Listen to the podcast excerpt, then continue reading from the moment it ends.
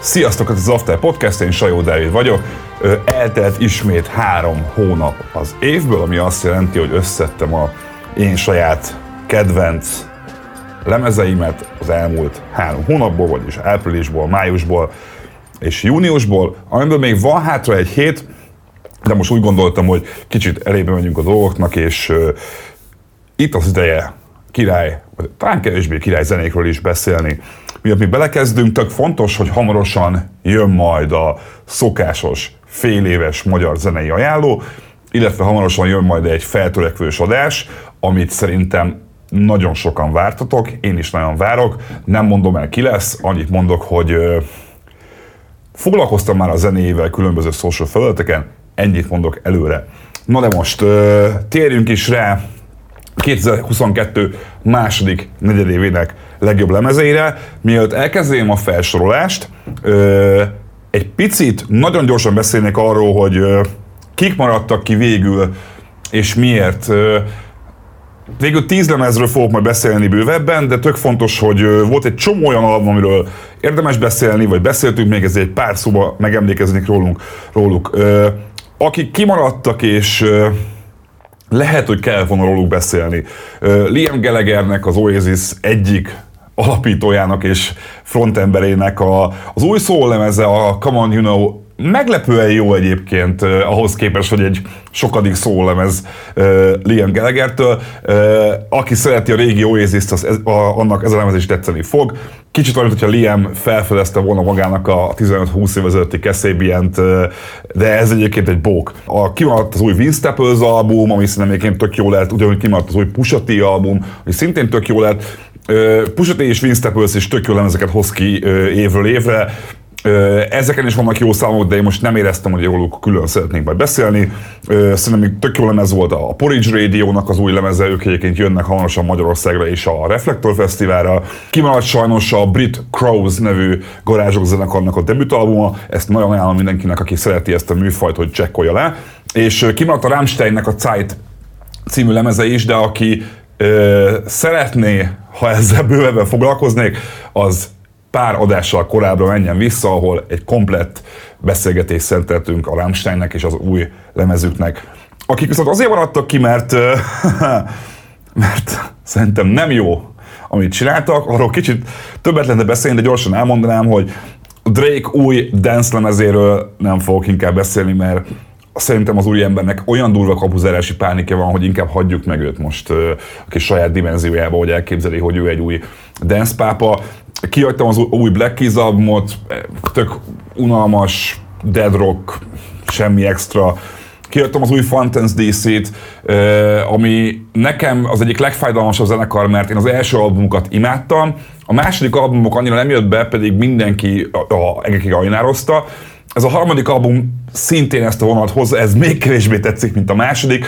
Sajnálom nekem a Fountains DC ott valahogy nem működik a, az első album óta az első album utántól.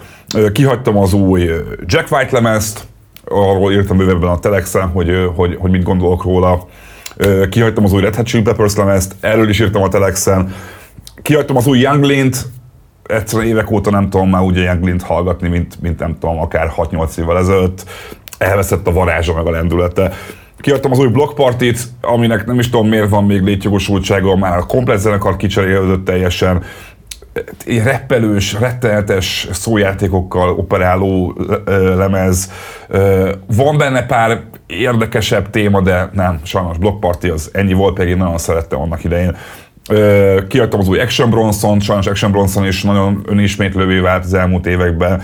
Kiadtam az új, új Arcade Fire-t, ami egy ilyen elektronikusabb, dancesebb lemez, de valahogy nem az igazi, és kihagytam az új Joyce Manor albumot is, amit tökre vártam, de azt hiszem a Joyce Manor is az a fajta ilyen Midwest emo punk zenekar, akik egyszer-kétszer telibe találták a közhangulatot, és azóta képtelenek megtalálni újra a hangjukat, szóval róluk nem lesz szó ebbe az adásba. Akikről viszont szó lesz ez a tíz lemez, nagyon szerettem az elmúlt három hónapból, és akikkel kezdeném, az a Rolling Blackouts Coastal Fever, től az Endless Rooms nevű zenekar. Igen, ez a nevük, hogy Rolling Blackouts Coastal Fever.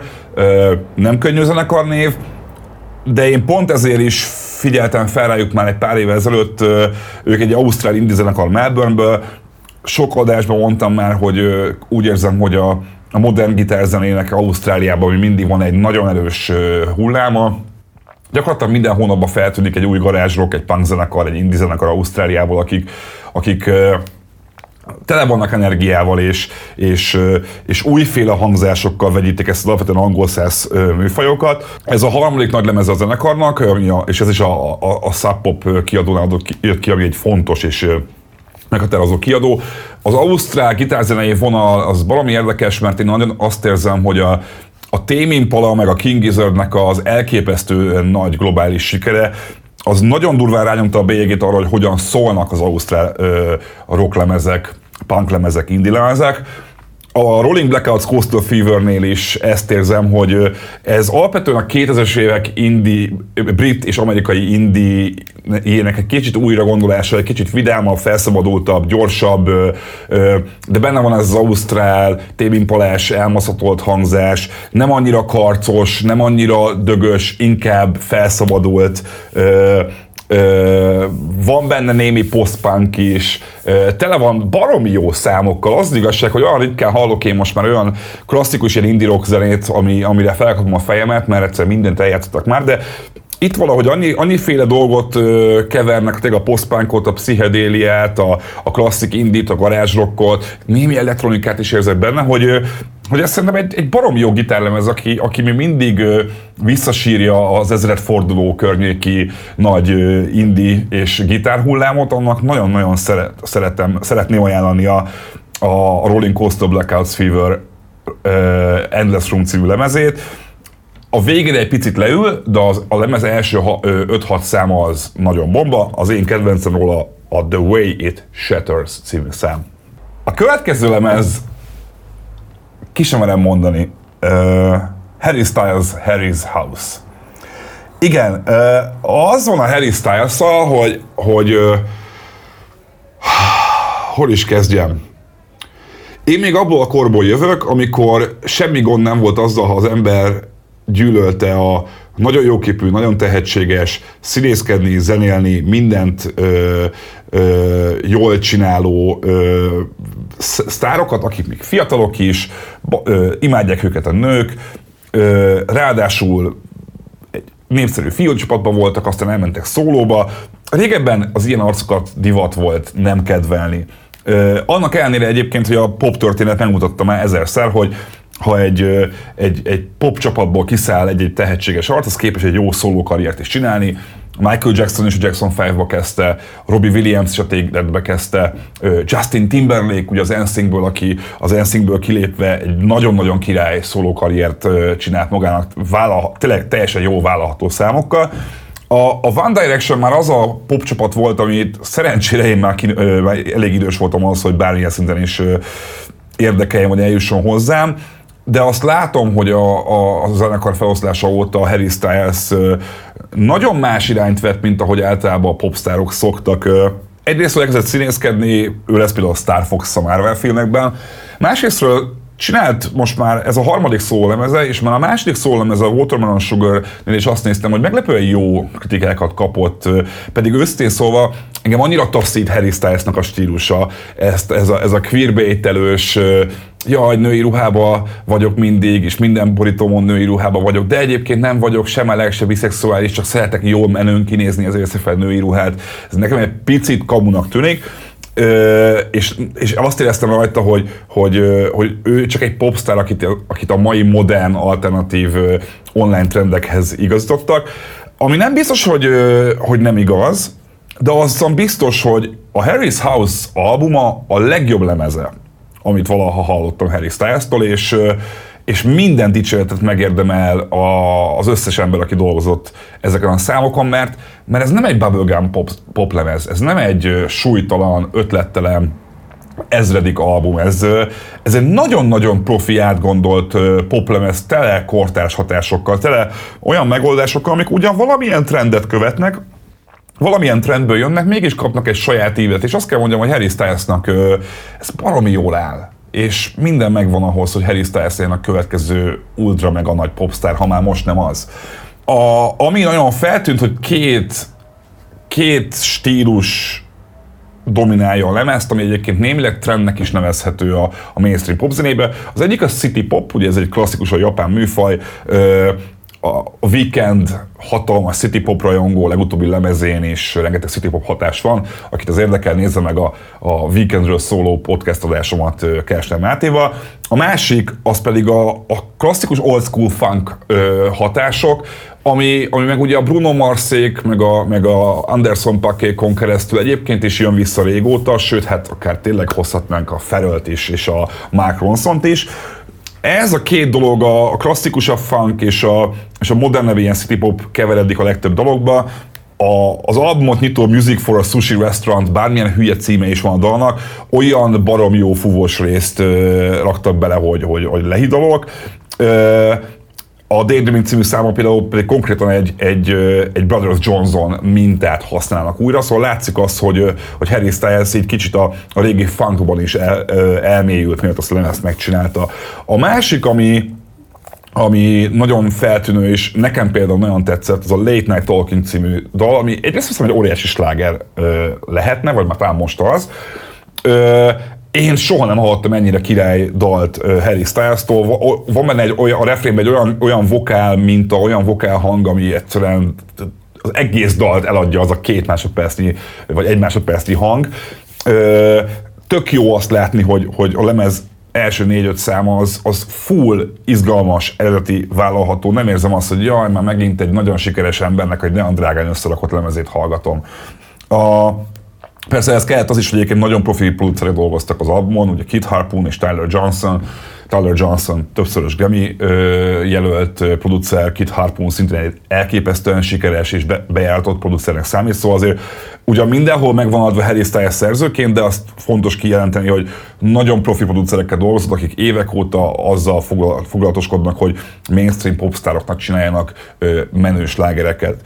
A, ami még nagyon érdekes, és, és sok kritika kiemeli, én kevésbé éreztem annyira fajsúlyosnak, mint amennyire sok kritika kiemelte, az, hogy, hogy a funk és az old school funk és a city pop mellett nagyon sok a, a brit és amerikai gitárzenei hangzás a, a lemezen. Amerikai oldalról egyértelmű a, a Strokes és a Vampire Weekend ö, hatása a dalokon. Ö, brit oldalról én nagyon érzem Damon Alban munkásságának a hatását, akár a Blur, akár a Gorillaz tekintetében. A Gorillaz tekintetében meg, meg annyira, hogy a, van a Grape Juice című szám, és emlékszem, amikor ezt nekem először mutatta ö, egy ismerősöm, akkor még így, így, így, így, így fel is kattam fel, hogy tehát ez egy, ez egy Gorillaz szám, ezt, ezt én ismerem ezt a, ezt a, ezt a dallamot. Ö, Egyébként érdekes, hogy, hogy, hogy a Harry styles kapcsolatban is úgy kerültem közelebb ehhez a lemezhez, hogy a Telexbe újságíró kollégám több zenész kollégám is így írt, hogy te figyelj, a Harry Styles lemez tök jó. Tök rendben van. És én mondom, ezt nem akarom elhinni, hogy a Harry Styles lemez tök jó, de, de mégis így történt, szóval le a kalappa Harry Styles előtt, hogy, hogy tényleg csinált egy, egy egy tök jó lemezt, akkor is, ha egyébként tényleg érezni néhol a, a trendekhez való alkalmazkodás, az As It Was című szám például egyértelműen egy The Weekend újra gondolás, de például van a Matilda, ami egy, szép egygitáros ballada, és az ilyen egygitáros balladák az Ed korszakban nagyon hamar, nagyon gicsesek és gejlek tudnak lenni. Itt nem az, és ez is egy tök nagy dicséret Harry Stylesnak, és látszik itt is valószínűleg az, hogy ő is ö, ö, olyan énekes dalszerzőket hallgatott, akik ezt a műfajt jól tudják csinálni. Az egyetlen bajom egy kicsit az, hogy a lemez itt is kicsit leül a végére, és a Cinema című szám kifejezetten irritáló, az egy bágyú, butácska kis dal, olyan ostoba dal szöveggel, aminek még nyelvtőnek sincs semmi értelme, de ez a legkisebb gond vele, alapvetően ezen a lemezen van vagy négy-öt barom jó szám, és, és én, aki tényleg elképesztő előítéletekkel éltem mindig is Harry styles kapcsolatban, és szerintem fogok is még, azt elismerem, hogy ez egy kurva jó lemez, és ott van a legjobb poplemezeknek a, a, a, a polcán 2022-ben. Az én kedvenc számom minden a Late Night Talking. A következő az nem más, mint a Wetleg, Wetleg című lemeze. Ez a Wetleg nevű uh, White Szigeti Line Duo-nak a debütáló albuma. ők nemrég kerültek reflektorfénybe, a, a Chaise Long című számuk némileg virálissá vált, és azóta a komplett brit meg amerikai szaksajtó várja már, hogy hú, ez a két csaj milyen zenét fog kihozni, és, és azt kell mondjam, hogy az első nagylemezők teli találat. Az érdekes benne, hogy, hogy, hogy ezt a brit, sötétebb, a kicsit sötétebb brit indit és a postpunkot vegyíti egy kicsit garázsrokkosabb hangzással, viszont nem annyira sötét, nem annyira kimért, inkább pikírt, pimasz és, és felszabadult, és néhol vicces ez a lemez. Érdekes, hogy ha csajok csinálnak ilyen zenét, akkor, me, akkor mennyire más atmoszférája lesz ennek a műfajnak, mennyire jól áll a, a wetlegnek az, hogy, hogy ilyen, ilyen kicsit ilyen mumble ilyen ASMR-es a, a vokál, nem, nem üvöltöznek, nem kiabálnak, hanem úgy, hanem úgy kicsit egy intimebb, de mégis kedvesebb és emberközelibb az egész lemeznek a hangulata. A, na, én inkább úgy hívnám, hogy ez egy garázs pop lemez, szóval, hogy alapvetően ezek pop számok nagyon garázzenekaros hangszereléssel, ami nem baj, nekem nagyon tetszik, tetszik azt, hogy sok helyen dobgépet ö, hallok ki, amitől kicsit ilyen korai kills hangulata van a számoknak, de alapvetően egyébként a legtöbb dal még bulizósnak is mondható, ami szerintem tök érdekes. A, ami nekem eszembe jutott, az a, az amerikai Broncho nevű indie rock zenekar. Ők azok, akik ilyen nagyon játékosan állnak ehhez a műfajhoz, és ezt érzem a, a, a Wetlegnél is, ö, ö, csak egy kicsit lányosabban, ami, ami abszolút pozitív.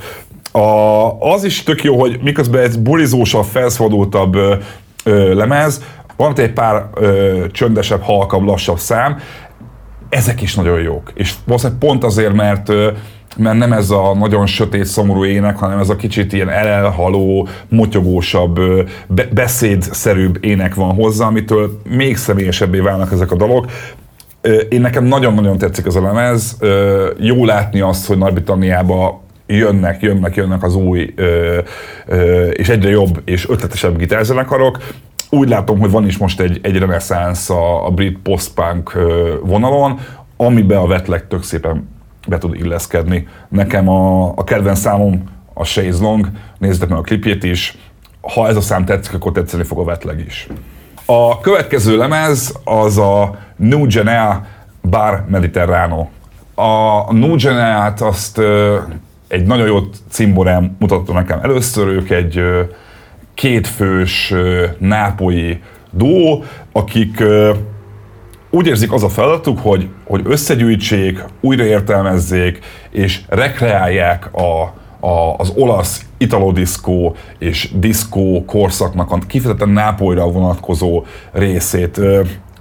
A diszkó Olaszországban elképesztő hosszú történetre nyúl vissza, az olasz diszkó számoknak elképesztő nagy kultusza van, és akkor a, a, a, a, akkor divat volt a diszkó Olaszországban, és annyira szeretik a diszkót, és olyan sok diszkó előadó volt Olaszországban, hogy, hogy igenis lehet különbséget tenni északi, déli, szicíliai és egyéb más műfajok között, és a, a, a Nugene az kizután a dél-olasz diszkót kreálja újra, újra, de egyébként a diszkó egy erős kifejezés, mert mert ezt a lemezt nem nevezném százszerzékig diszkónak, inkább diszkó, funk, de alapvetően nagyon grúvos és sok világzenei ö, elemből építkező zene, amire fantasztikusokat lehet táncolni egy, egy, egy afteren vagy egy, vagy egy nappali bulin.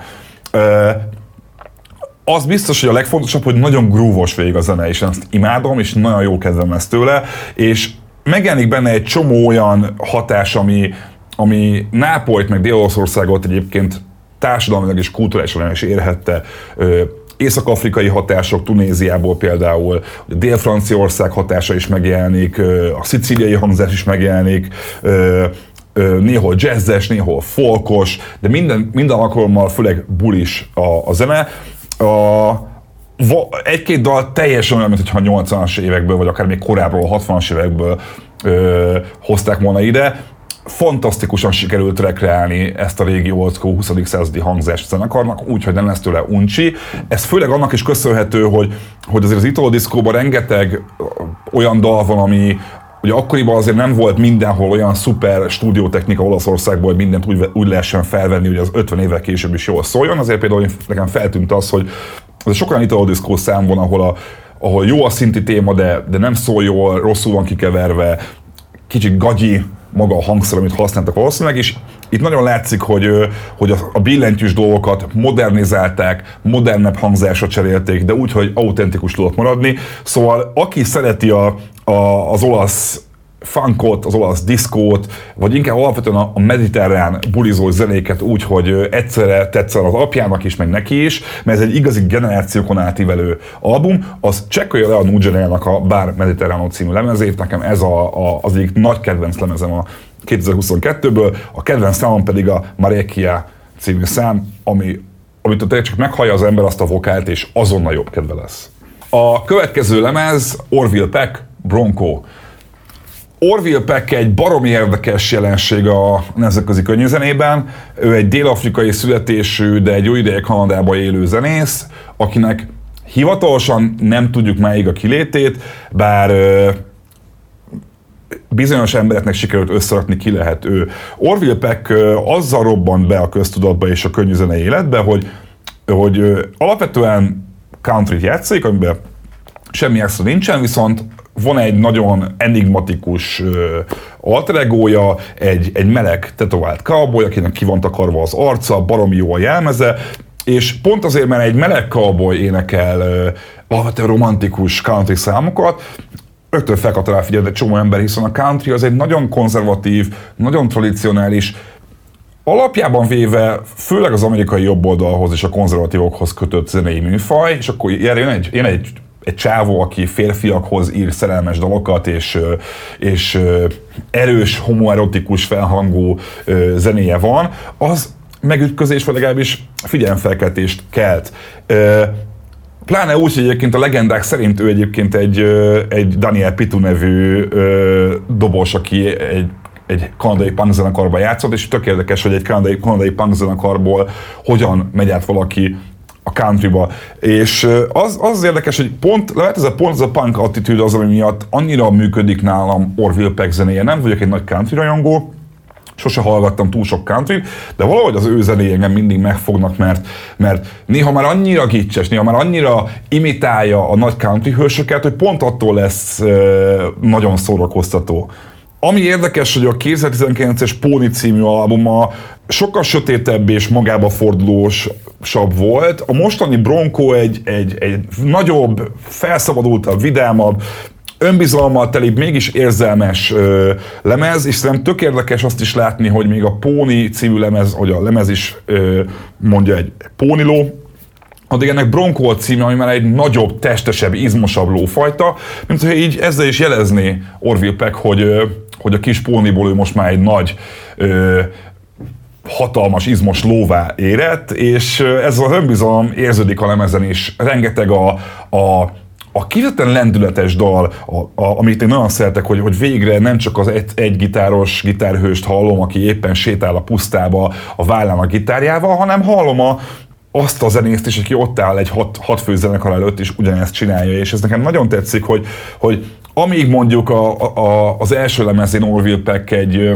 tényleg egy magányos gitáros volt, aki egy lyukas csizmában megérkezik a, a valami nyugati, na, vagy nyugati porfészekbe, itt már Orville Peck egy egyértelmű rodeo hős, és ezt, ezt érezni a lemezen. Tetszik az, hogy, hogy, hogy nagyon már már gicsesen hajlítgatja a hangját, és mégis jól áll neki.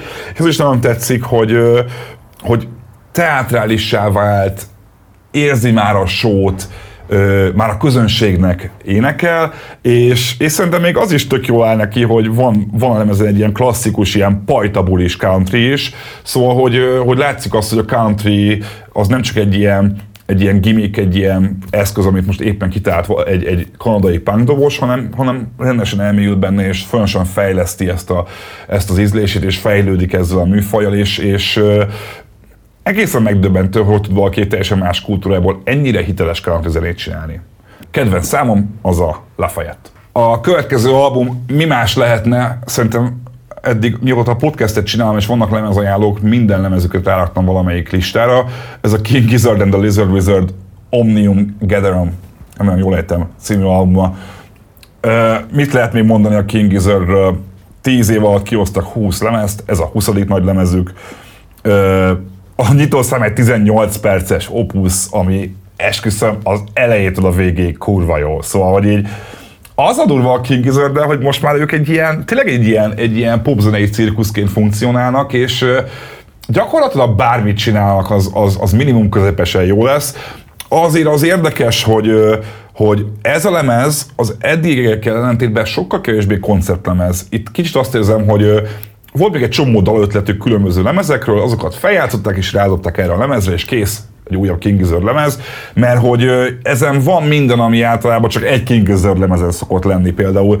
Van a, a klasszikus ilyen elszállós garázs pop, mint a Magenta Mountain, vagy az Evilest Man, Ö, akkor van, van a, a, a 2010-es metálos lemezükről valószínűleg lemaradt ö, dalok, amik ilyen igazi metálos zúzások, mint a Gaia vagy a Predator X, Ö, és vannak olyan dolgok is, amiket nem is nem hallottam itt ők szerintem, amik ilyen effektíve reppelnek a, a, a dalokban, ilyen nagyon a Beastie Boys-t hallom ki nagyon a, a, a Sadie Sorceress és a Grim Reaper című számokból. Ö, nagyon eklektikus a lemez, mindegyik dal egy önálló entitásként funkcionál, Ö, nem érezni most egy nagy átfogó koncepciót a dologba, ez inkább csak egy ilyen dalgyűjtemény, tök jó King Gizzard számokból, amik valószínűleg lemaradtak az eddigi lemezekről. Ö, viszont van egy dal, ami szerintem abszolút sláger, és valahol ez imádom a King Gizzardből, hogy bármilyen koncepciót csinálnak, vagy éppen nem, minden lemezükön lesz egy szám, ami még egy rádióban is megállná a helyét. Ez a Presumptuous című szám. Hallgassatok meg, én nem lepődnék meg rajta, ha már most reklámokba lehetne hallani. Nekem egy kicsit olyasmi, mint hogyha egy ilyen délutáni szitkomnak lenne az introja, tök jó, baromi jó felszabadult és ilyen hangulatos dal, ez nem hiába ezért is a kedvenc számom ezről a Presumptuous. A következő album egy valószínűleg kevesen ismeritek, én sem hallottam róla eddig, ő Likely 47, vagy csak Likely, és neki a Shape Up című albuma. Az, érdekes, hogy ő már egy, őnek ez már a harmadik nagy lemeze, abszolút nem hallottam róla semmit. Ő is egy olyan előadó, aki maszkok ö, mögé rejti az arcát, nem lehet tudni a nevét, csak az, hogy ö, Virginiában nőtt fel, aztán most Brooklynban kezdett el zenélni, ö, és, egy, és, egy, és egy nőről van szó. Ez az album egy, egy klasszikus hardcore hip-hop lemez. Nagyon minimális hangszerelés, egy szín, egy pergő, egy basszus, valami vokálminta és egy olyan vagány, arcodba mászó csaj rap flow, amit imádok, és amit nagyon kevés embernek van. Itthon is most már látok egy csomó női rappert, és csak azt tudom mondani, hogy hallgassatok meg Like Elite. Ez az, amikor van energiája egy, egy, egy, egy, egy rapper. És amikor van mondani valója egy női rappernek, amikor nem csak az a teljesítmény, hogy felszek egy maszkot, lány vagyok és rappelek, mert ez ugyanaz, mint hogyha férfi lennél és lennél maszkot és reppelnél, semmi egy vagy a több millió közül. De ha van mondani valami neki, akkor viszont nagyon fog működni, és nagyon tud ütni, mert igenis szükség van a, az új női nézőpontokra, akár a, még a hardcore hip belül is, és uh, ott van, a, tényleg mondjuk az albumnyitó Chatty Bank című szám, ami egy ilyen nagyon durva basszatós basszussal indul, vagy a, a Zoom első pár másodpercenek a hangmintája, a, de a kedvencem az, az LL Cool J, az If LL Cool J-ről írt dal, ami kb. egy ilyen romantikus per szexuális dal arról, hogy a Likely nek nagyon tetszett a fiatal LL Cool J, és, és nagyon sok mindent tenne vele az ágyban. Szerintem ez baromi menő, és, és nagyon jó a flója, az tényleg nagyon tetszik, hogy furán szólnak a számok, érdekesen van keverve, de annyira nyersen van keverve, hogy még azt sem tudom képzelni, hogy ez még klasszikus kazettáról is baszon szólna. Hogyha egy kazettás mondom, beraknám a kocsiba, akkor is döngölne, annyira érdekes. Ö, van egy pár helyen, ahol R&B-vel próbálkozik, ami kevésbé tetszik, illetve érezni a New Yorki ballroom kultúrából is ö, ilyen ö, klubos elemeket, azok nem annyira működnek, de amikor kőkemény akar lenni és oda cseszni, akkor nagyon működik like a lemeze. Ö, tényleg ritkán hallok olyat, hogy valaki ennyire ö, minimalista hangszereléssel, ennyire egyszerű beatekkel, ennyire faszán tudja átadni azt, hogy éppen mi van benne. Nekem az egyik kedvenc replemezem volt az elmúlt három hónapból, a kedvenc szám pedig az LL Cool J. A következő album mi más lehetne, mint Kendrick Lamar-tól a Mr. Morale and the Big Steppers. Erről szerintem nem igazán kell bővebben beszélni. Egy komplet adást szenteltünk Boros Gábor DJ Venommal, Kendrick Lamar életművének, és ennek a lemeznek is. Egyszerűen az van Kendrick Lamarra, hogy nem nagyon tud mellélőni egyértelműen ő a, a kortárs hip-hop királya, azért is, mert nagyon jól nyúl a, a, az új hullámos témákhoz, de közben abszolút old school mentalitása van, baromi jók a szövegei, a, a Taylor Page-el közös családon belüli ilyen vitatkozós dal, az konkrétan egy színházi előadás szintjével ér fel, annyira erős. Egyik texas kollégámmal még hetekkel később is egymásnak küldözgettük a, a dalnak a újabb részletét, hogy mennyire csodálatos. Tényleg az van, hogy hogy, hogy sokaknak ez már, már, már, már talán sok is, hogy Kendrick Lamar mennyire egy ilyen socially conscious arc, de hogy én azt gondolom, hogy, hogy, hogy Kendrick Lamart hallgatni bőven túlmutat azon, mint zenét hallgatni. Kendrick Lamart hallgatni az olyan, mint egy, egy, egy társadalomtudományi értekezést vizsgálni baromi jó hip-hop beatekkel. Ez szerintem ennél nagyobb dicsért nem is kell. Nem is tudom, hogy, hogy, hogy kell-e bármi más ezen kívül mondani. Ha szeretnétek, hogy bővebben beszéljek a, az új Kendrick Lamar lemezről, akkor nézzetek meg a pár héttel ezelőtti Kendrick Lamar adást. Nekem a kedvencem erről a lemezről a We Cry Together. Következő album az egy viszonylag friss, legalábbis ahhoz képest, amikor ezt az adást felveszem, az nem más, mint a Falls-tól a Life is Yours. A Falls egy baromi nagy kedvenc zenekarom, az Antidote című debütáló nagy lemezük ott van az all-time 5, de minimum 10 kedvenc albumom között. Mindig azt szerettem bennük, hogy, hogy ezt a klasszikus brit indit dance punk meg matek keverték. Aztán jött a második, harmadik, negyedik lemez, ahol kicsit belassultak, nagyon más irányba mentek el, ott egy kicsit el is távoltam az zenekartól, és az elmúlt években ismét elkezdtem figyelni arra, mit csinál a False, mert mint a visszataláltak volna ez a, a a dance punkosabb vonalhoz, bár a Life is yours már azt érzem inkább, hogy a dance punkból inkább a dance maradt meg, mint a punk. Ez azért is lehet egyébként, mert 2018-ban a Basszaros szállt ki, 2020-ban a Billentyűs, és így az öt főzenekar igazából három alapítóra apadt. Ezzel a három fővel egészen megváltozott a, a zenekar hangzása. Már az előző 19-es kétrészes albumuk, a Everything Not Safe, Be, Not, Not Safe Will Be Lost, és olyan volt, hogy azt éreztem, hogy tele volt olyan momentummal, ami, ami azt, ha azt jelezni, hogy a zenekar szeretne visszatérni a régi bulizósabb ö, irányba, de még mindig bele szeretne kapni ebbe-abba. A, a Life is Yours ennél egy sokkal kompaktabb ö, ö, lemez, sokkal egységesebb a hangzása, sokkal egyértelműbb, hogy mi a célja a zenekarnak ezzel az albummal. Ö, sokkal jobban kibontják azt a bennük rejlő energiát és azt a grúvosságot, ami, ami mindig is bennük volt, és sokkal inkább a szórakoztatás van szerintem nekik most a, a figyelmük középpontja, mint az, hogy minél menőbb, elszállósabb dolgokat írni. A, én nekem nagyon tetszik a, az, hogy a Life is Yours, vagy a Wake Me Up, az első két szem, egy nagyon bulizós, nagyon ö, ö, jó grúvos dal, és azt is érezni, hogy, hogy egyértelműen szerintem a, az ilyen amerikai meg brit ö, ö, dance per indie per elektronika ö, zenekarokból inspiráltak, mint például a New Order, vagy a Hot Chip, vagy az LCD Sound System, és ez nagyon jól áll nekik. Én ösztén szóval rég élveztem ennyire Falls albumot, mint ezt, és alig várom, hogy ezeket a számokat halljam élőben, még akkor is, ha az egy kicsit bánt, hogy ők már csak hárman maradtak, mert nekem a Falls mindig egy ötfőzenekarként marad meg, és, és biztos fura lesz őket látni mindössze három fővel a színpadon, már ha látom őket valamikor. Ezt a funkos, diszkós, dances lemezt én tényleg ajánlom mindenkinek, aki, aki szereti a, az LCD Sound System Hot Chip New Order vonalat, vagy éppen a False-nak a korai szakaszát. Az én kedvenc számom erről a lemezről a Wake Me Up.